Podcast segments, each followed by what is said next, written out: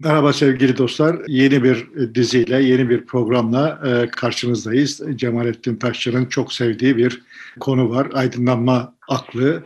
Bunun üzerine 10 kadar program yapmayı planlıyoruz. Aslında nereye kadar giderse o kadar e, program yapacağız. E, tabii ben kendi payıma aydınlanma fikrinden, aklından çok etkilenmiş birisi olarak, geçmişim onunla şekillenmiş birisi olarak şimdi merak ediyorum bakalım bizim akıllarımız nasılmış, nelere mal olmuş, nelere gelmiş bir onu görelim. Başlayalım bakalım. Ya hepimiz aydınlanmacıyız yani. Hepimiz aydınlanmanın dininin müminleriyiz. Evet. Aydınlanma benim açımdan bir dindir yani. Peygamber de Newton'dur. Bu böyle hani provokatif bir giriş olsun diye filan söylüyorum. Konuşma ekonomisi olsun diye söylüyorum. Birçok şeyi açıklamakta kolaylık sağlayacağı için. Şimdi hani denebilir ki ya Newton kendisi peygamberlik iddiasında mı bulunmuş? E bulunmamış ama Buda da, Konfüçyüs da, İsa da peygamberlik iddiasında bulunmamışlardı. Onları çağdaşı insanlar peygamber etmişti. Yani evet. işte havarileri İsa'yı peygamber etmişti yani. Evet. Newton'u da aydınlanmacılar peygamber. Peygamberler. Şimdi bunu böyle tarif etmeye neden e, ihtiyaç duyuyorum? Aydınlanma diye bir şey var ve ben aydınlanma lafını kullanmayıp aydınlanma aklı lafını kullanıyorum. Niye bunu kullandığımı açıklamakta işe yarıyor yani ve hani bu programın da çerçevesini, bu dizinin de çerçevesini oluşturmakta işimize yarar diye düşünüyorum. Şimdi her dinin bir peygamberi işte böyle bir takım havarileri olduğu gibi yani işte İslam'ın da ashab gibi böyle çağdaşları peygamberin çağdaşları olduğu gibi bir de sonrasında sonra yani çağdaş olmayan sonradan gelen işte evliyalar, azizler falan filan olur. Aydınlanmanın da böyle evliyaları, azizleri var. Mesela günümüzdeki en büyük azizlerinden bir tanesi Dawkins yani. Aynı zamanda da işte sonuçta bu dinden geçimini sağlayan, kendi sosyal itibarını sağlayan vesaire bir takım bir zümre olur. İşte rahipler, imamlar vesaire gibi. Aydınlanmanın da böyle rahipleri var. Bunlar işte öğretmenler, bürokrasiler, bürokrasi vesaire falan falan bütün dünyada şu anda aslında aydınlanmanın rahipleri. ee, bir de hani böyle kitleler, müminleri vardır. Bu müminler de ikiye ayrılır. Ay, ayırabiliriz yani işte bu bir kısmı böyle hani sade, e, efendi, hayatını elinden geldiği kadar inancına göre yaşamaya çalışan birileri olur. Bir de tebliğciler olur. Yani işte bu böyle olmaz, şöyle olması gerekiyor vesaire falan filan. Bu dinin asıl gereği şudur filan deyip duranlar olur. Yani mesela... Yani aydınlanmada da iki mezhebi koyduk ya. iki mezhepte bir din haline getirmiş olduk. Bu bizim yani bizim dönemimizde aydınlanmacılarda çok baskın görünüyor. Şimdi yani bunu bir misal evet. üzerinden anlatacak olursak işte diyelim ki İzmir'de deprem oluyor. Oradan bir, yani sayısız Müslüman insan var. Bunlar vah vah tüh tüh bak işte orada ne acılar çekiliyor diyor. Birileri çıkıyor diyor ki bak İzmirliler İslam'a uymadıkları için Allah onlara ceza verdi diyor evet. şimdi. Benzer şekilde işte bu Covid-19 oldu ve işte bazı tebliğci Müslümanlar çıktılar işte bu Allah'ın sözünden çıktığı için insanlara Allah'ın bir cezası filan dediler yani duymadım ama hiç şüphe etmiyorum ki mesela evangelistler de biz İsa'yı unuttuk on, o yüzden bunlar başımıza geliyor demişlerdir. Aralarında öyleleri çıkmıştır yani. E, vardı aynı, galiba küçük bir grup Amerika'da öyle çıktı. Mutlaka çıkmıştır yani. Aydınlanmacıların içine de işte biz tabiata şöyle yaptık da burada böyle yap işte kapitalizmde, küreselcilikte biz bunları yaptık da o yüzden başımıza bu geliyor filan dediler. Yani sonuçta böyle bir, bir dizi tebliğci vardır. Ve bu, bu tebliğcilerle aslında hani bizde yaygın olan aydınlanma anlayışı, imanı ile asıl aydınlanmacılar arasındaki farkı vurgulamak için aydınlanma aklı lafını kullanıyorum. Bizimki aydınlanma aklı yani. Yani bu dizi boyunca bizim aklımızı deşifre etmeye çalışacağım. Aydınlanmacılarınki neden farklı? Newton'un yaptığı neydi? Aydınlanmacılar oradan ne çıkarttılar? Biz şimdi ne çıkartıyoruz? Bu farka bu programda bu bölümde anlatmaya çalışacağım. Ama oraya gel geçmeden iki noktayı vurgulayayım. Birincisi bütün dinlerin müftedileri dinlerin müelliflerinden daha katı, daha tavizsiz olur. Aydınlanma da bu konuda bir istisna değil yani. Aydınlanmanın müellifi Batı Avrupalılar, kalan herkes müftedi. Japonları, Rusları, Türkleri, İranlıları, Hintlileri, Afrikalıları, Latin Amerikalıları herkes müftedi yani. Ve biz Batı Avrupalılara kıyasla daha katı, daha köşeli bir aydınlanma anlayışımız var. Bu farkı hiç aklımızdan çıkartmıyorum. Örnekleri olabildiği kadar çok Türkiye'den vereceğim. Unutmayalım ki. Sonra, sonradan dahil olanlar daha fanatik oluyorlar demek. E, hep öyle olur. Hep yani, öyle. Hep, Türkiye'de de en son Müslüman olan Doğu Karadenizler şu anda İslam'ın sahibi yani. Evet. Anadolu'da yani. Sonuçta tablo böyle olur. Birinci e, işaret etmek istediğim nokta bu. İkincisi hani burada bu diziyle birlikte böyle aydınlanma aklının veya aydınlanmanın tanımını yapacak falan filan. 30 yıldır buna uğraşıyorum ve artık yapamayacak olduğumu iman ettim yani. Niye yapamıyorum? Şimdi bunu da dinlerden örnek olarak anlatayım. Şimdi İslam nedir diye anlat sorsan birileri işte oturacak efendime söyleyeyim İslam'ın vaatleri nedir bunu anlatacak. Ötekisi İslam'ın ritüelleri nedir bunu anlatacak. Bir ikisi İslam'ın tarihi nedir bunu anlatacak. Diğer dinleri nasıl görüyor bunu anlatacak başkası filan. Yani dolayısıyla kimisi için İslam Arap Yarımadası'nın dinidir, işte yayılmıştır. Aydınlanmada Batı Avrupa'nın dinidir, yayılmıştır gibi. Yani sonuçta bir de o hani coğrafi şeylerine bakarak filan. Şimdi bunlar hepsinden birden bakarak filan falan bir takım tarifler yapmanın bir manası yok. Dolayısıyla bir fotoğraf böyle dört başı mamur, efradını cami ayarını mani bir aydınlanma fotoğrafı çekecek değilim. Ümidim şu, eğer bu dizide hayal ettiğim gerçekleşirse kabiliyetli izleyiciler benim yaptığım tariflerden yola çıkarak aydınlanmanın bir robot resmini çizebilirler kendi kafalarında. Aydınlanma aklının bir robot resmini, aydınlanmanın bir robot resmini çizebilirler. Ama yani ya, yani her, her herkes ne anlıyor ise, nasıl kavradıysa o şekilde bir tanımlama, tarif, bir fotoğraf e, çekecekler. Evet. evet yani ben şimdi cinayeti gördüm, katili gördüm. benim açımdan, benim kafamda o onun fotoğrafı net yani. Evet. Ama bir tarif yapmak gerektiğinde işte ben Celal'e bunu tarif edeceğim. Celal'in kabiliyeti ne kadarsa o kadar çizecek yani. Ve o bir robot resim olacak. Yani o bir fotoğraf olmayacak. Evet. Şimdi bu kısıtlar altında başlayayım, başlayalım yani. Evet. Şimdi önce Newton ne yaptı da peygamber olduya bakalım. Evet. Newton'un yaptığı iş, şunu da söyleyeyim ama arada, Newton dini bütün bir Hristiyandı. Yani şimdi aydınlanmanın peygamberi oldu ama muhtemelen kendi çağının en sofu e, Hristiyanlarından biriydi. yani.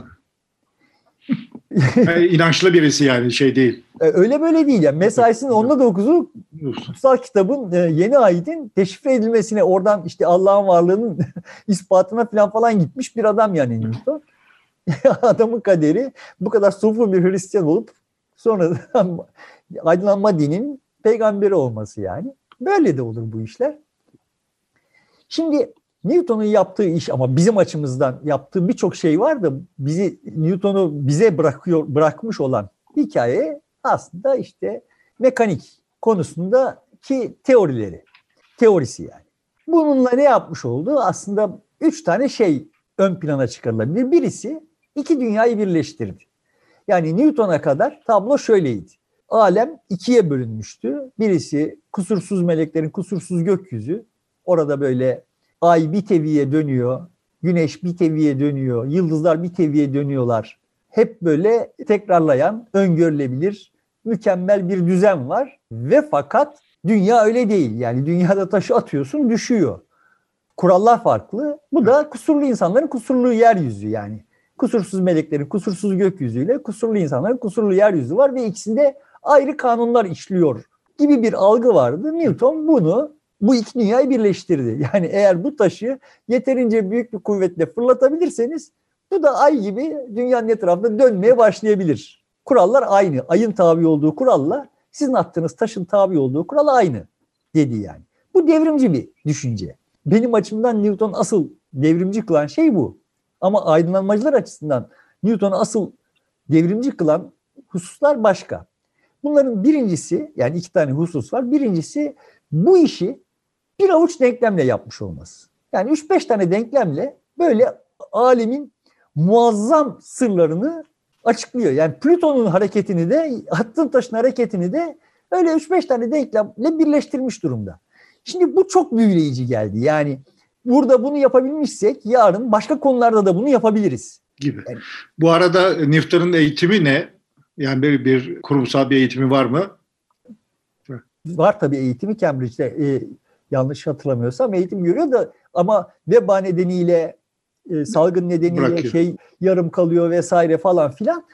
Yani o dönemde bizim medresemizin muadili bir üniversite var. Yani şimdi bir hani öyle bir hikaye de var yani. Onlar üniversiteyi yaptılar da falan. Ve sonuçta o üniversite dediğim kurumda aslında orijinal olarak kutsal kitapları analiz eden bir kurum yani. Bilmiyorum. Zaten şimdi e, üçüncü başlıkta da oraya geleceğim. Üçüncü başlıkta sonuçta alemin sırları kutsal kitaplarda değil, alemin kendisinde. Buraya bakarak, aleme bakarak yani işte elmanın düşüşüne bakarak elimize kutsal kitap olmasa da alemin sırlarını deşifre edebiliyoruz. Şimdi bu da çok vurucu bir şeydi. Şimdi daha öncesinde hümanizma vesaire filan falan vardı. İnsan aklına zaten bir güven duygusunun zemini inşa edilmişti vesaire falan. O zeminin üzerinde ilk ciddi meyvesini veren ağaç Newton oldu yani. Dolayısıyla şimdi aydınlanmacılar şu duyguya kapıldılar. Biz kutsal kitaplar üzerinde yoğunlaşıp orada Tanrı bize ne dedi, bunun şifresini çözmeye uğraşacağımıza dünyaya bakarsak bu şifreyi çözmek daha kolay. Mümkün yani. Ve üstelik de bu şifre böyle birkaç denklemle ifade edilebilir. Çok ekonomik, çok çok şık, çok hoş yani. Ve çok da kolay anlaşılır bir şey. Evet. Dolayısıyla şimdi biz bu yolla, bu metotla kutsal kitaplara değil de gerçekliğe bakarak toplumların nasıl işlediğini de, tarihin nasıl olduğunu da, efendim işte jeolojiyi de, depremleri de, aklına ne geliyorsa her şeyi çözebiliriz. Yani bir metodoloji ve bir ufuk idi Newton. Yani Newton her şeyi yapmış bir peygamber değildi. Newton yolu açmış bir peygamberdi. Genel olarak da olay böyledir. Yani şimdi asabı için Muhammed de böyleydi. Yani yolu açmış olan bir adam. Şimdiki Müslümanlar için o bütün yolları kapatmış, her şeyi açıklamış bir adam. Kendi e, havariler için İsa da böyle bir adamdı yani. O yolu açmış. Ya bak burada bir yol var. Buradan giderseniz felaha ereceksiniz demiş olan bir adam. Yani siz kendiniz kendi kendinize bu yolda yürüyeceksiniz. Yol bitmedi yani yeni başladı. Ama sonrasında ne oluyor? İşte sonrasında bir takım rahipler çıkıyor. Ee, herkes kendi yolunda yürürse o rahiplerin hayatı kararıyor. Onlar yok yok oradan gidilmeyecek. Bak ben biliyorum şurası bu yol bitti artık kardeşim bak. Sonuçta Gazali'ye geliyorlar. Yani tamam ya söylenmesi gereken söylendi. Buradan sonra bu işler böyle yapılacak diye geliyor. İşte aydınlanmanın da başına bu geldi. Ama aydınlanmacılar böyle değillerdi. Bu farkı vurgulamak için aydınlanma aklı diyorum. Aydınlanmacılar pekala buradan büyük bir şehvetle Aa, her şeyi böyle yapabiliriz, her şeyi böyle anlayabiliriz noktasına geldiler. Şimdi bu çerçeve içinde şu programda vurgulamaya çalışacağım şey bu aydınlanma aklının teoriye olan tiryakiliği, bağımlılığı yani. Şöyle bir misalle başlayayım. Newton'un deşifre ettiği kurallara göre yüksek bir gökdelenin tepesinden bir taşla bir kuş tüyünü yere bırakırsan, aynı anda bırakırsan ikisinin aynı anda yere düşmesi gerekiyor. Çünkü o düşme hızı, süresi vesairesi, ivmesi kütleye bağlı Kütle. değil. Ne kadar yüksekten bıraktığına bağlı bir de yerçekim ivmesine bağlı. Dolayısıyla taşı da kuş tüyünde bıraktığın zaman ikisi de aynı zamanda aynı anda yere değmesi gerekiyor. Teori bunu söylüyor ve bu sağduyuya aykırı ama yani teori sayesinde bunu görüyorsun yani ne kadar şehvet verici bir şey yani. Senin bakarak akıl edemeyeceğin bir şeyi teori açıklıyor. Dünyaya bakarak geliştirilmiş olan bir teori açıklıyor. Tamam şimdi bu çok kışkırtıcı bir şey. Ama pratikte baktığın zaman yüksek bir yere çıkıyorsun, bir taşla bir kuş tüyünü atıyorsun ve taş düşüyor, kuş tüyü düşmüyor. O uçuyor yani. Şimdi neden oluyor biliyoruz. Hava direnci var ve kuş tüyünün kütlesine kıyasla yüzeyi çok daha geniş taşa kıyasla. Dolayısıyla yüksek bir hava direncine maruz ve o kuş tüyü işte böyle tam düşecek gibi oluyor. Oradan bir hava akımı geliyor. Kuş tüyü onunla beraber tekrar yükselmeye başlıyor. Köşeyi dönüyor filan falan. Ve biz bekliyoruz kuş tüyü düşsün diye düşmüyor yani. Aydınlanma aklının ayırıcı e, aydınlanmacıların bu konudaki tutumu şu. Tamam bak ne güzel. Şimdi burada bu teoriye göre kuş tüyünün de taşla birlikte düşmesi gerekiyordu. Düşmedi. Çünkü hava direnci diye bir şey var. Hava akımı falan falan var. Şimdi demek ki bu hava akımının hava direncinin de formüllerini bulmak gerekiyor. Bana bu bir meydan okuma ben de bunu bulayım.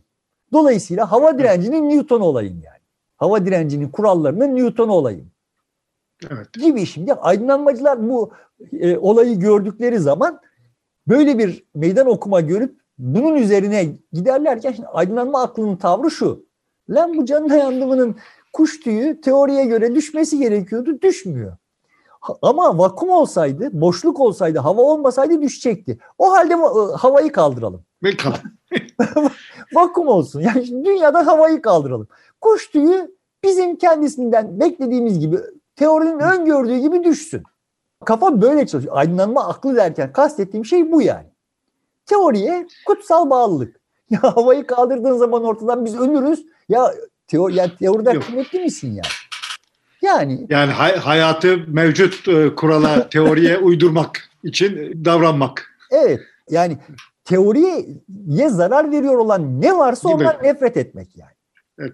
Yani şimdi ne güzel bir teorimiz var. Marx koymuş ortaya işte sınıflar şöyle Marx, yani tırnak içerisinde kitabi olmak e, tanımı buradan geliyor belli ki. Yani teoriye sadık kalmak, kitabi olmak. yani Birazcık şimdi, tam değil ama.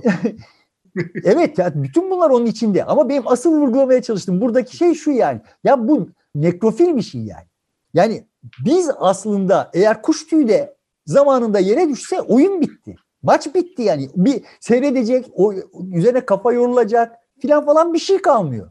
Yani şimdi işçi sınıfı senin Marx'ın öngördüğü gibi davranmadığı zaman sana bir meydan okuma bu. Sana da hayatta bir yer var şimdi. Sen de oturup yani Marx kendisi kendi hesabına bariz bir biçimde ekonominin Newton'u olmaya hevesli bir adam. Onun dönemdaşı Darwin biyolojinin türlerin evriminin e, yani biyolojinin genelde Newton olmak istiyor. Yani o bir avuç denklemi bulacak. Şimdi herkesin derdi bu şimdi. Benzer aynı dönemde mesela Maxwell elektromanyetin Newton oluyor. Çünkü tas tamam aynı denklemleri buluyor yani. Ya herkeste böyle bir şehvet var. Dolayısıyla kuş tüyü yere düşmediği zaman bunu bir defo, bir biçimsizlik olarak görmeyen bir akıl, aydınlanmacıların aklı, o dönemki aklı. Ama şimdi, ya şimdi bak kardeşim burada bu teoriye uymuyor diyorsun. O işte falanca Celal'in yüzünden o. De Celal'i ortadan kaldırırsak bu iş biter. Bitecek yani. o zaman Celal'i kaldıralım ve sonra ama beni de kaldırman gerekiyor filan böyle. Geride bir şey kalmıyor yani. Yaşanmaya değer bir şey yok. Teori yaşasın da teoriye halel gelmesin yani. Şimdi günümüzün aydınlanma aklının asıl sıkıntısı böyle nekrofil olması. Şimdi buradan uzun bir yani bunu daha genişletebilmek için uzun bir hikaye anlatmak durumundayım. Evet. Bunu çok seviyorum. O yüzden anlatacağım yani. 1974 yazı olmalı. İzmir'de güzel bahçede dedemler bir e, mandalin bahçesi almışlar. Evet. Biz de işte yazın o bahçede denizde de mesafesi kısa. Orada kalıyoruz. Geceleri çıkıyoruz çatıya, yatıyoruz ve işte gökyüzünü seyrediyoruz. Güzel bahçe, küçücük bir yer o zamanlar. Dolayısıyla şehirden uzak, şehirler arasındaki şey kopuk. Dolayısıyla ışık az. Dolayısıyla gökyüzüne baktıkça baktıkça baktıkça daha çok yıldız, daha çok yıldız, daha çok yıldız görünüyor. Böyle muhteşem bir görüntü var ve işte o görüntüyle kendimizden geçiyoruz yani. O arada da sohbet ediyoruz. Dayım, kardeşlerim falan falan. Ve ben böyle o yıldızların yıldızlara bakıp bakıp mesela şöyle aklıma 40 türlü soru geliyordu. Yani mesela şunlar geliyordu.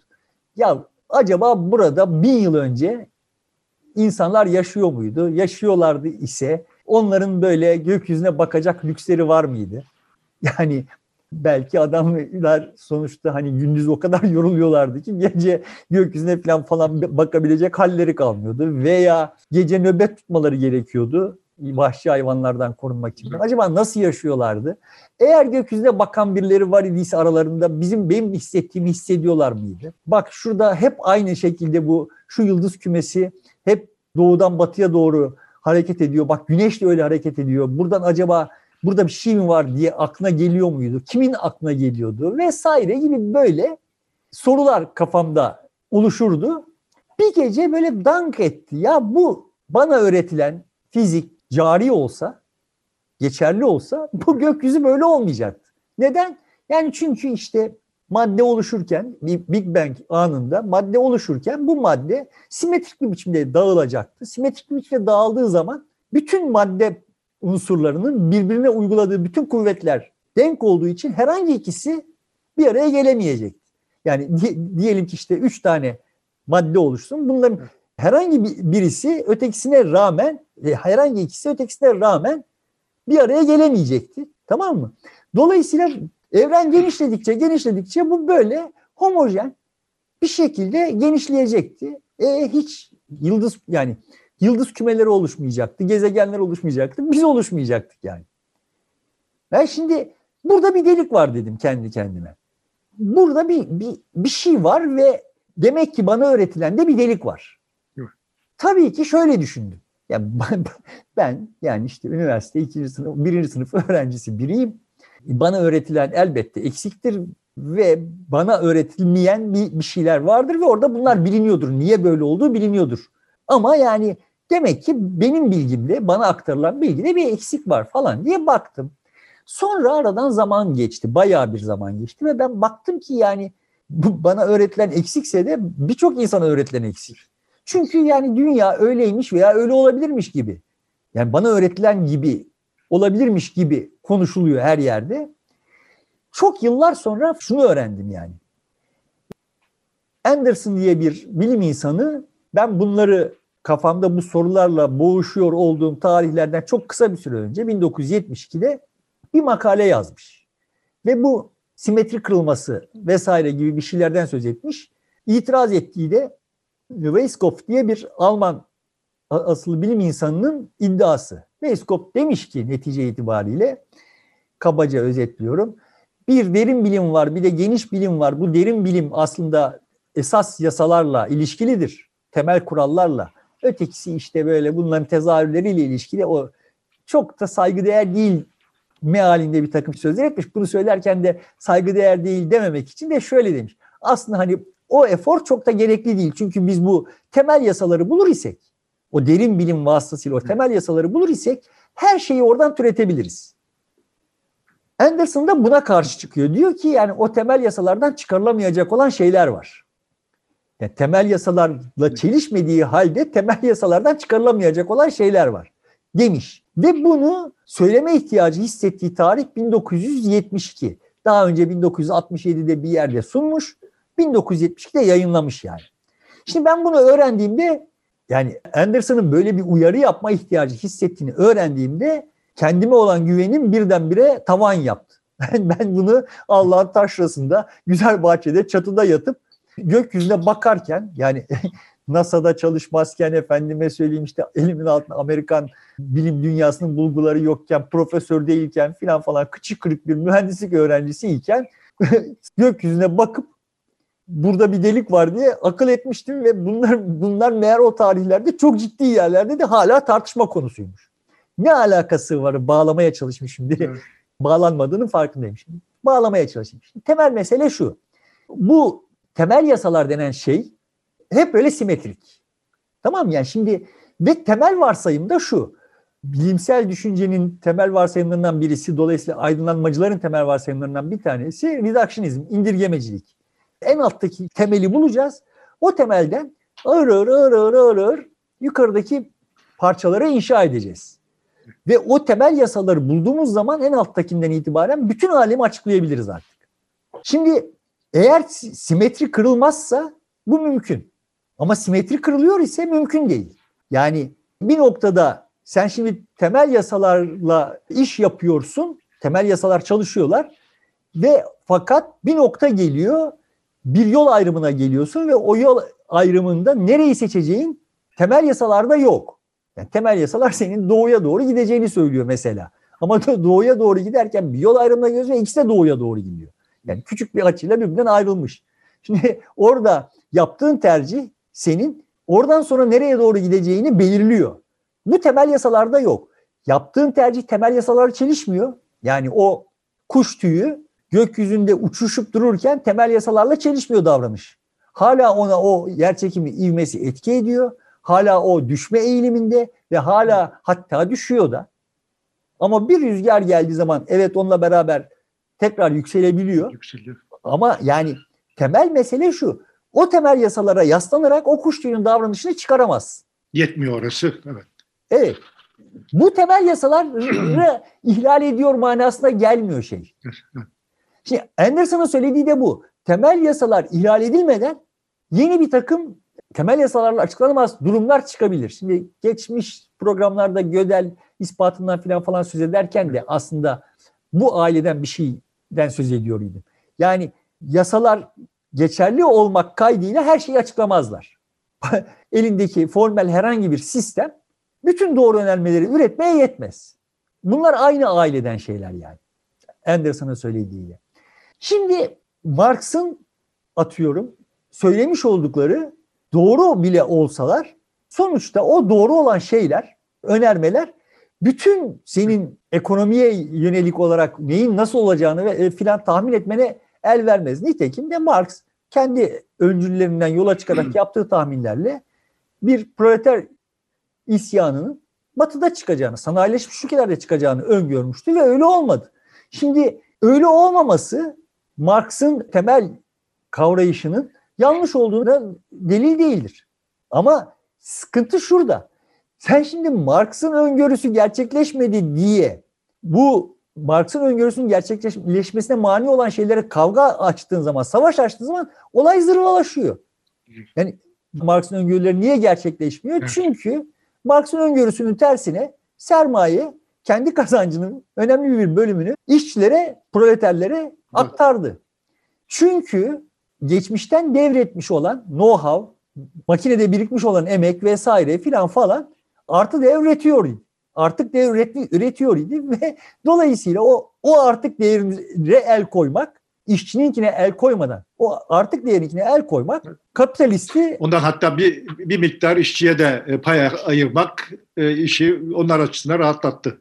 Evet yani sonuçta beklendiği gibi olmadı. İşçiler ürettiklerinden daha az tüketmek zorunda kalmadılar. bir süre sonra o birikimli yani bir süre evet işçiler çok acı çektiler. Ne oldu? İşçinin üretimine el kondu. O e, el konan üretimle artık değerine el kondu. O el konan üretimle makine farkı genişletildi. Alındı. Ve şimdi ama sonuçta bir nokta böyle bu geometrik olarak büyük bir noktaya gelince makineler ekstra artık da üretmeye başladılar. Çok ciddi artık da üretmeye başladılar. Şimdi o artık değerin bir kısmını işçiye verdiğin gibi, senin dediğin gibi verdiğin zaman sen yoksullaşmıyorsun kapitalist olarak, sermayedar olarak. Sen hala pekala müreffeh bir hayatı sürdürebiliyorsun ve yeni sermaye birikimini sağlayabiliyorsun. Bunu yaparken işçinin ürettiğinden daha çoğunu işçiye vermen bir sıkıntı onun isyan, is, onun itirazını ve isyanını önlemiş oluyor. O da evet. çünkü tükettiğinden hayli hayli fazla e, gelir elde etmeye başladı ve onu da mülke ya da başka şeylere aktarabildi. Rahat yaşayabildi yani düne göre, geçmişine evet. göre. Tabii burada ilk etapta sadece makine e, birikmiş olan emek değildi tayin, tayin ediyorlar. Bir yandan da köle ve işte dış pazarlar evet. filan falan da kullanılıyor idi. Yani şimdi e, adam Manchester'da pamuklu üretiyor ve işte Mısır'da işler yolunda gitmediği zaman Anadolu Çukurova'da gelip Anadolu köylüsünün emeğini sömürüp burada pamuk ektiriyor. Şimdi kendi kendi işçisinin emeğini sömürmesine gerek yok yani. Benim köylümün emeğini sömürerek elde ettiğinin bir kısmını kendi işçisine verdiği zaman şimdi olaylar böyle oldu yani. Şimdi Marx'ın teorisi ana hatları itibariyle doğru kalmak kaydıyla bütün bunları öngörmemişti. Öngöremezdi yani. Çünkü olay öyle de gitmeyebilirdi. Yani o, zaman Çukurova'daki bir takım mütegallibe İngilizlerle işbirliği yapacağını İngilizlerin nallasaydı mesela biz kendi makinelerimizi kuracağız, kendi pamukluğumuzu üreteceğiz deseydi veya olaylar başka türlü seyredecek. Belki de o zaman hakikaten de isyan İngiltere'de çıkacak. Şimdi bunları bilmiyoruz. Ama buradan demeye çalıştığım şey sayısız olabilirlik var. Her zaman sayısız olabilirlik var ve bu olabilirlikler hangisinin olacağı temel kurallardan çıkarılamaz. Bunların çıkarılamaz olması tekrar başa döneyim. Çıkarılamaz olması hoş bir şey. Şimdi bu, bu sayede Celal'de, ben de işte bak ya bu dünyada bu işler niye böyle oluyor? Bahçeli niye burada böyle söyledi? Falancanın şu lafı acaba ne manaya geliyor diye düşünecek, kafa yoracak filan bir şeyler buluyoruz ya. işte. bunların hepsi temel yasalardan çıkarılabilir olsa hiçbirimize iş kalmayacak. Yani iş kalmayacak evet. derken kastettiğim para kazanacak, iş kalmayacak manasında. Ya hayatımızı yatıracağımız kıymetli bir şey kalmayacak yani. E tabii Bahçeli'nin söylediklerini ben analiz edip değerlendirip bu şu manaya geliyor diyemeyeceksem işimi yapamayacağım demek. yani zevksiz bir hayat olacak yani. Evet. Şimdi o şeyde hissettiğim güzel bahçede o çatı katında hissettiğim şey buydu. Lan bu kurallar, bu bir avuç denklem eğer bütün bu alemin nasıl davranıyor olduğunu belirliyor olsaydı bu alem yaşanmaz bir yer olur. Zaten biz olmazdık da bizim varlığımız, bizim niye var olduğumuz, nasıl olup da var olduğumuz zaten bu temel kurallarla açıklanamaz da. Ama açıklanabiliyor olsaydı o zaman zaten bu bütün şey, hikayenin bir manası olmazdı. O, o denklemleri deşifre ettiğimiz anda hayat dururdu. Dolayısıyla bu dünyada bizim bu temel yasalardan başka bir şeyler yani temel yasalarla açıklanama, açıklanamaz bir şeyler oluyor filan diye orada hissetmiştim. Sonra Anderson kaldı ki temel yasalarla da çatışacak yeni şeyler de arayabilirsin. Aranabilir, tabii, aranmalı tabii. yani. Hayır şimdi onu ararsın o da bir temel yasa olarak ararsın. Yani şimdi tabii, zaten evet. Weisskopf'un da söylediği o. Yani biz temel yasaların tamamını bilmiyoruz ama bunların hepsini deşifre ettiğimiz zaman oyun bitecek. Şimdi bu Weiskopf bir şey azizi işte aydınlanma azizi. Sonrasında mesela Hawking uzunca bir süre öyle yaşadı. Şimdi yavaş yavaş ayakları suya ermeye başladı yani. Hawking 1990'larda her şeyin teorisi işte hemen şurada. Birkaç sene içinde ulaşacağız. Modunda bir kitap yazmıştı zamanı kısa tarihi. Bu bunu ima ediyordu. Aradan yani 3-5 yıl içinde bulacağız dediği her şeyin teorisi aradan işte 20 yıl geçti. Ya bu iş o kadar yakın değilmiş diye galiba Fındık Kabuğunda Evren mi öyle bir isimle bir başka kitap yazdı. Muhtemelen o hala uzaklaşıyor. Şimdi her şeyin teorisi olduğu zaman ben şunu bilirim yani. Şu maçın şu dakikasında penaltı olacak. O penaltıyı futbolcu şuraya atacak. Kaleci de oraya uçacak ve o penaltıyı kurtaracak. O zaman, o zaman futbol olmaz. tamam ya şimdi. Niye, niye seyredeyim? Doğru. E, yani o zaman niye oynayayım ayrıca da? O yani. Ha, tabii. E, eğer her şeyin teorisi çıkartılabilir ve oradan o bir avuç kuraldan ya da işte iki avuç ya da bir kucak neyse o kadar kuraldan, o, de, o kadar denklemden her şey öngörülebilir ise hayat diye bir şey olmaz. Şimdi bunu tekrar söyleyeyim. Ben 1970'de Anderson bunu söylemiş. Ben 1990'larda filan bunu fark ettiğimde kendimle çok gurur duydum vesaire 1980'lerde. Orada daha önce işte kaos teorisi filan ortaya çıkmıştı. Ve Anderson o makalede komplekslikten filan bahsediyor. Şimdi bugün anladığımız anlamda komplekslik kadar ciddi bir derinliği yok Anderson'ın makalesinde. Ama mesela zuhur etme, emergence'dan da söz ediyor. Yani şu, aslında zaten o şeyden çıkaramayız. Temel yasalardan bunu çıkaramayız derken asıl söylediği de bir şeyler zuhur eder. Şimdi bir şeyler zuhur ediyor. Yani Sonuçta oksijenle hidrojen birleşiyor ve su zuhur ediyor. Şimdi suyun davranışı oksijen davranışı ve hidrojen davranışından öngörülemez. Onların davranışını biliyor olsam bile suyun davranışını öngöremez. Çünkü dünyada bütün madde basınç altında kaldığı zaman hacmi küçülür. Hacmi küçüldüğü zaman gaz fazındaysa sıvı faza, sıvı fazlaysa katı faza geçer. Çünkü bütün maddelerin katı fazının hacmi, yoğunluğu sıvı fazdan 12'de gaz fazından daha yüksektir. Ama su böyle değil. Su sıkıştırıldığı zaman yani buzu sıkıştırdığın zaman su olur. Su bardağın içine buzu attığın zaman yüzer. Neden? Çünkü katı hali, suyun katı hali sıvı halinden daha az yoğun. Ve bu sadece suda böyle yani. Bütün hayat bu sayede mümkün. Yani su, eğer su böyle davranmasa okyanuslar sonuçta binlerce metre derinliği olan okyanuslar o kadar ton suyu üstüne taşıyor. Alttaki su katılaşacak. Zaten soğuk, aşırı soğuk. Bir de basınç var. Katılaşacak. Canlılığın oluşacağı ortam olmayacak yani.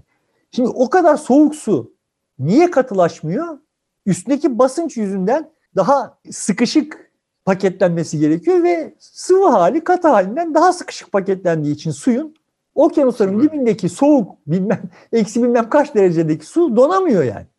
Sıvı kalıyor ve o sıvı olması sayesinde de işte canlılık ortaya çıkıyor. Şimdi o temel yasalardan e, yola çıkarak öngörülebilir bir şey değil yani. Böyle sayısız şey oluyor. Biz şimdi bu sayısız şey olup dururken bu olup duranlara minnet duyup iyi ki bunlar böyle oluyor. Ha bak şimdi bize de meşgale çıktı. Şimdi şunu anlamaya çalışalım filan diyebilecekken şimdi birileri çıkıyor bize diyor ki ya küreselleşme boktan bir şey bunu kaldıralım. Yani ya bak burada bu temel yasalar çalış, çalışmış ve ortaya küreselleşme diye bir şey çıkmış. Bu neden çıkmış? Ve ben bunu nasıl istediğim istikamete yönlendirebilirim filan diye düşünmeden işte orada bir tane kapitalizm, burada bir tane neoliberalizm filan falan bir takım günahlar, günahkarlar icat ediliyor, şeytanlar icat ediliyor. İşte berikiler kafirleri, Müslüman olmayanları günahkar ilan ediyor. Ötekiler bütün olup biteni Müslümanlardan biliyor. Herkesin bir bir avuç denklemi var.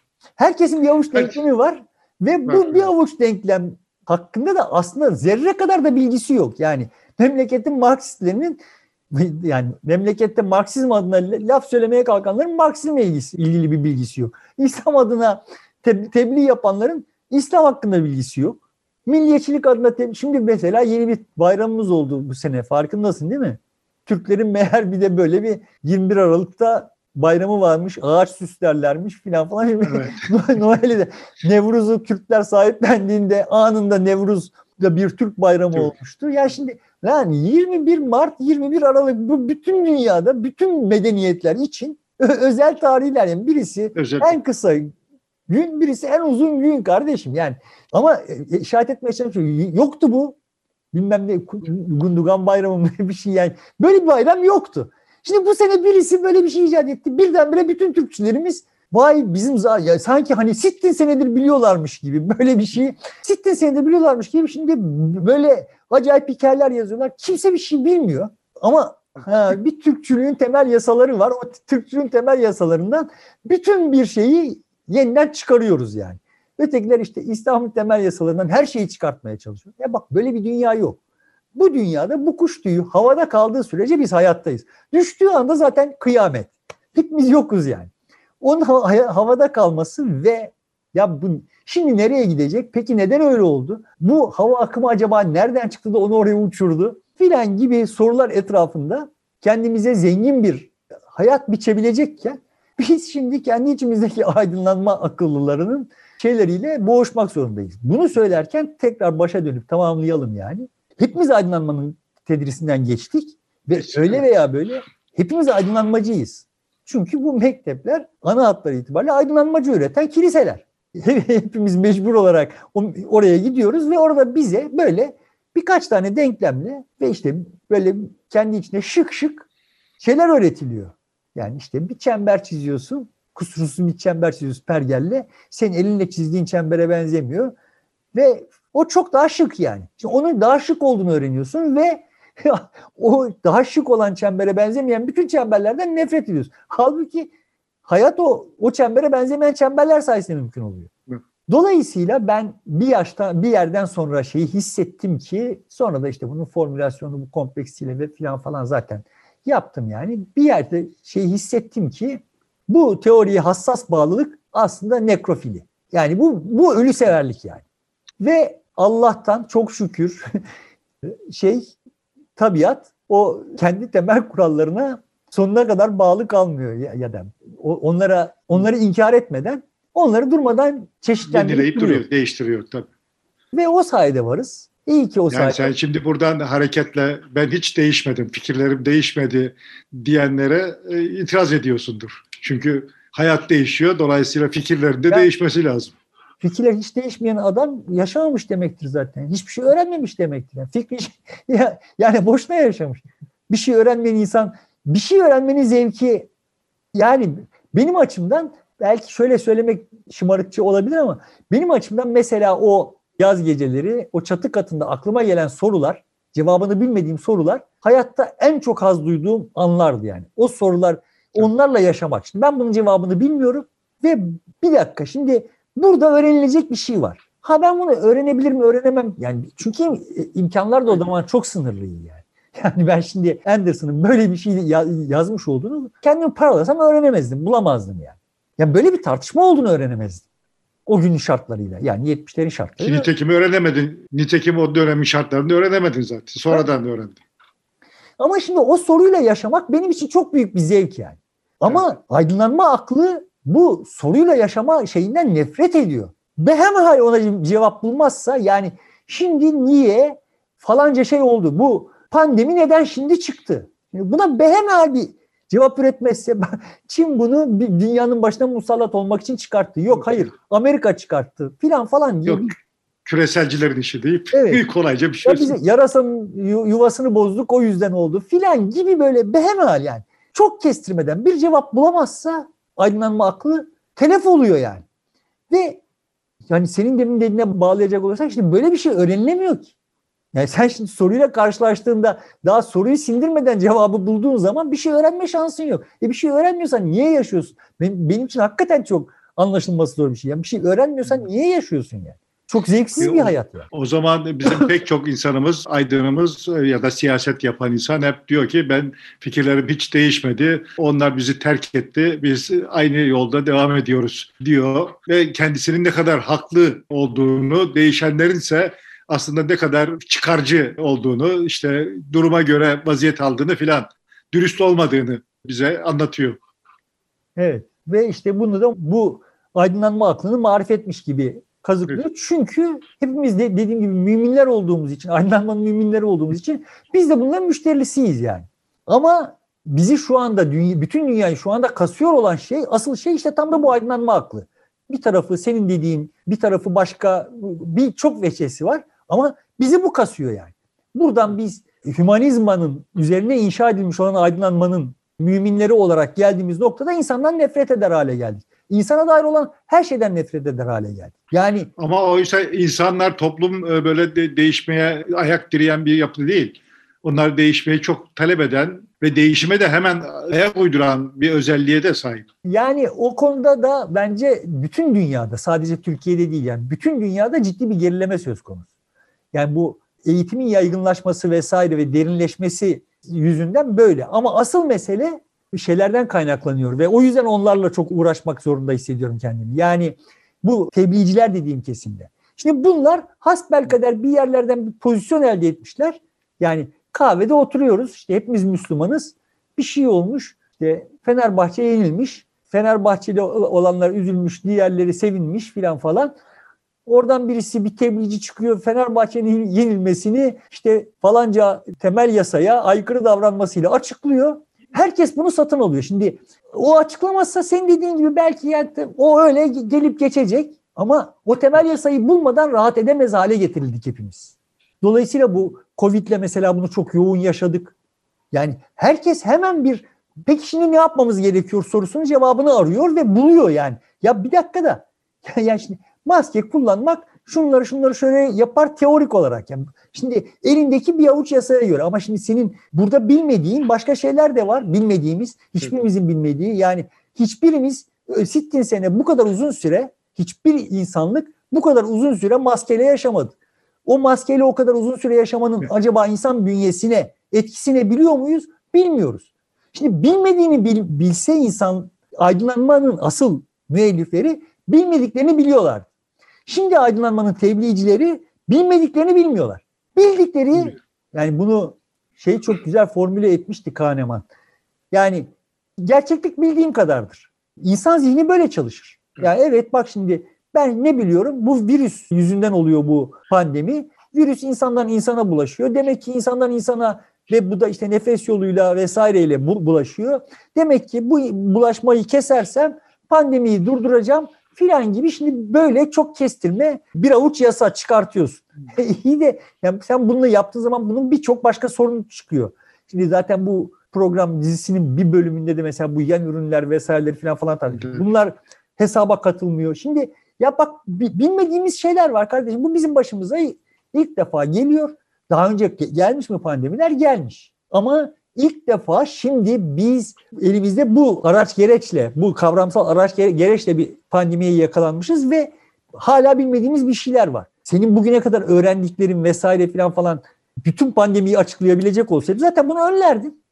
Bak bu bizim bilmediğimiz, biterdi. bizim bilmediğimiz bir şeyler var ve öğreneceğiz. Tamam bu hepimize de sayısı hasar veriyor filan şimdi. Bu hasar nasıl minimize edilir filan bunları bunları kafa yorarak, deneyerek, yanılarak vesaire falan öğreneceğiz. Ama buna imkan verilmiyor ki. Oradan birisi çıkıyor. Ben biliyorum yani. biliyorum şimdi. Şöyle davranırsak bu duracak. Ve ondan sonra da faşizm başlıyor yani. Böyle davranmayan herkes terörize ediliyor. İşte her konu böyle. Her konu böyle bu tebliğciler çok sosyal medyanın da etkisiyle ama zaten bizim hepimizin zihninin hazır olması yüzünden çok etkililer. Ben toplumların değişmeye dirençlerinin arttığını son dönemde düşünüyorum. Aslında toplumların değil ama toplumlarda ortaya çıkan tebliğcilerin ço- sayısının çoğaldığını ve onların etkili olduğunu işte bu söylemek daha doğru olabilir. Toplumda bu kadar müşterisi olmasa bu şimdi İngilizce çok hoş bir kelime var plausible diye yani kolay ifade edilebilir. Şimdi bütün bu yani Newton'un denklemleri de işte çemberin formülü de bunlar kolay ifade edilebilir. Senin elinle çizdiğin bir çemberi ben kimseye anlatamam. Ama pergelle çizdiğim bir çemberi bak merkezi şurası yarı çapı şu olan çember derim. Herkes kendisi aynı çemberi kendi pergeliyle üretebilir. Ama elle çizilmiş bir şeyi şimdi aynısını çizdiremez. Tarif ederek. Anlatabiliyor muyum? Çünkü yamuk bir şeyler yani. Bir yerleri defolu. Şimdi alem böyle. Bu defolu. Simetri bozulmuş yani. Dolayısıyla burada bu kolay aktarılabilir, kolay transfer edilebilir olan bilgiye bir bir şey var. Bu mekteplerde de olay böyle öğretiliyor. İşte sonuçta arıların organları var. Bunları öğreniyorsun filan falan böyle işte aktarılabilir olan bilgiyi öğreniyorsun. Aktarılamaz olanı düşünerek vesaire üretebilecek olduğunu filan öğrenemiyorsun. Şimdi o bildiğinle amel ediyorsun. Bir takım tebliğciler de bunu istismar ediyor. Sen ama bu kadar hazır olmasan bu kadar kolay istismar edilmez. Böyle bir sıkıntımız var. Ama yani bunun böyle süreceğini düşünmüyorum. Ama şimdiki tabloda bizi kasıyor olanın bu çok kolay aktarılabilir bilgilere çok saygıdeğer şeyler muamelesi yapıyoruz ve onu bozuyor olanı da bu olandan da nefret ediyoruz ya. Yani halbuki onu bozuyor olan sayesinde yaşıyoruz. Şimdi yeni bir şey arama, yeni bir şeyi sorgulama, yeni bir beyanda bulunma döneminin zor olduğu bir e, süreçteyiz. Bu kapatılıyor, bu yol kapatılıyor belli ki. Şimdi her zaman o yeni şeyi arayanlar falan falan azınlık idiler. Evet. Şimdi de azınlıklar. Yani sonuçta aydınlanma döneminde de o aydınlanmacılar dediğimiz bir avuç insan da sonuçta onlar da bir avuçtular yani. Bizim şimdi çok fazla faktör bir araya geldi vesaire falan falan olay düğümlendi. Yani değişimin hızı, değişme dirençten söz ettik demin. Değişimin hızı da gerçekten hani insan kapasitesini aşacak, insan kapasitesini zorlayan bir seviyeye de ulaştı. Onun da etkisi vardır aydınlanmanın yaygınlığının da herkese yayılabilmiş olması. Şimdi e, eskiden adam köydeydi ve bütün yani bilmiyordu. İslam'dan da muaftı, aydınlanmadan da muaftı yani. O kendi kafasına göre bir din icat etmişti. Bir ritüelleri vesairesi falan falan. Hani adına İslam diyordu. Öyle yaşıyordu. E şimdi ama olay öyle değil. Şimdi herkese ulaşılabiliyor artık vesaire. Dolayısıyla böyle birçok faktör bir araya geldi ve sıkıntılı bir dönem yaşıyoruz. Ben insanlığın bu dönemi atlatacağından şüphe etmiyorum. Ben Türkiye hakkında karamsarım ama insanlık hakkında iyimserim. Yani şimdiki gençler... Türkiye'de insanlığın bir parçası yalnız unutmayalım. Tabii ki. İnsanlık adına insanlık yapacak diyorsan Türkiye'de yapacaktır. Yani böyle giderse Türkiye o bir avuç denklemin ve o kuralın neyse herkesin kafasındaki o kuralın bekası ve selameti için Türkiye'yi bir ada yapmaya tüm küreden ayırıp bir ada yapmaya sonra da hep topyekun intihar etmeye kadar gidebilir yani. Yeter ki işte o bir avuç günümüzde denklem... öyle günümüzde öyle bir e, ada yapma imkanı var mı ki? Yani şimdi görüyorsun işte bak yani ağır ağır bizi adalaştırıyorlar. Her geçen gün biraz bir, daha ada oluyoruz yani. Olabilir ama ada kalma şansı yok. Bu dünyanın bu kadar komplike olduğu, haberleşmenin, bilginin bu kadar hızla dolaştığı bir yerde hiç kimse adada kalamaz yani. Ada olamaz. Yani Kuzey Kore kalıyor işte. Bize bir Kuzey Kore yaparlar. Yapacaklar gibi de görünüyor zaten. Bu gidişle biz de bir Kuzey Kore yapmadan rahat etmeyecekler yani. Yani Kuzey Kore bu konuda çok şık bir misal. Yani sonuçta yokluksa yokluk, yoksulluksa yoksulluk. İnsan kıymeti bilmemekse insan kıymeti bilmemek. Yani şu andaki dünyadaki insanlar Angola'daki HIV'le mücadele edenler bile Kuzey Kore'deki insanlara... Kuzey Kore e, bugünün ortaya çıkan bir adası değil. O epeydir önceden gelen bir ada. Şimdi adayı nasıl korurum derdinde muhtemelen o da koruyamayacak. Tamam şimdi ben şunu demeye çalışıyorum. Sonuçta yani çok ağır şartlarda yaşayan, çok insani olmayan şartlarda yaşayan Afrikalılar bile aslında teknik olarak bakacak olursak bir Kuzey Koreliye kıyasla daha insan. Yani Kuzey Koreli robot yani. Ve şimdi bak sana garanti veriyorum. memlekette anti-komünist yani Kuzey Kore komünist ben de anti-komünistim diyen ağırlığını buraya verenler hariç bütün ulusalcısı, efendime söyleyeyim milliyetçisi, dincisi kim aklına geliyorsa Kuzey Kore'yi Angola'ya tercih eder ya da Brezilya'ya tercih eder yani. Yani çünkü orada işte yani Kuzey Kore ne, ne yani nedir şimdi aslına bakacak olursak pratikte? Şöyle bir sosyal deney. Bak kardeşim bir takım bir avuç kural var. Ben bu kurallara sadakat uğruna insanları bu kadar ucuzlatıyorum yani. Ve insanların ucuzlamasını umursamıyor bugün insanlar. Benim benim şikayet ettiğim şey bu. İnsanlar ucuzlatılıyor ve yani insan dünyanın tabiatın kanseriymiş filan. Şimdi bunu böyle söylüyor ve bu virüs gibi yayılıyor yani. Bunu söyleyen insan, dinleyen insan, yayan insan yani niye kanser oluyormuşum kardeşim?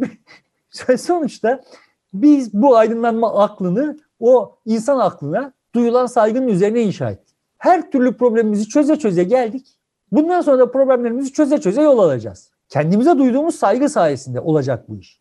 Şimdi çıkıyorum ben diyor yazıyorum veya konuşuyorum bak önce bir kendimize saygı duyalım dediğimde sanki küfür etmişim gibi davranıyor adam bana. Ya benim talebim şu ya kardeşim kendine bir saygı duy. Sonra diğer insanlara bir saygı duy ya. Bu kadar basit bir şey yani. Sonra yine Kuzey Kore'yi öveceksen öv. Kural, yani o bir avuç denklemi öveceksen ama ya beni niye bir avuç denkleme kurban ediyorsun ya? Ben o bir avuç denklemle açıklanamayacak kadar karmaşık bir şeyim. Öyle değil miyim? Evet. yeni yeni bir Newton'un çıkmasını mı bekleyeceğiz diyelim. Burada bitirelim istersen. Orada e, Medyaskop'ta söylediğim artık Newton'lar, Muhammed'ler, İsa'lar, gelmeyecek. Bu işi yapacaksak hep öyle yapacağız ve hep birlikte yapacağız. Sonuçta yeni nesil birçok bakımdan bu aydınlanma aklının aşırılığına da reaksiyoner yani. Her şeye reaksiyoner, buna da reaksiyoner. Yani onlar kendilerini aşağılamıyorlar, başkasını da aşağılamıyorlar. Buradan onlar bir şey inşa edecekler diye bakıyorum. Ama bizden hiç ümidim yok yani. Şimdi bu programı böyle kapatalım. Burada demiş olalım Aydınlanma aklı diye sözünü ettiğim şey hayattaki cazip, güzel, şık, ümit var, doğurgan olan ne varsa bütün bunları bir avuç denklemin bekası hatırına inkar etmek demektir. Aydınlanma aklına karşı çıktığım şey, karşı çıkarken buna karşı çıkıyorum. O bir avuç denklemi inkar etmeden dünya durmadan yeni açılımlar üretiyor. Bu yeni açılımlara da yeni denklemler bulma ümidiyle saldırdığımız zaman kendi problemlerimizi çözmeyi sürdüreceğiz aydınlanma aklına artık ihtiyacımız yok yani.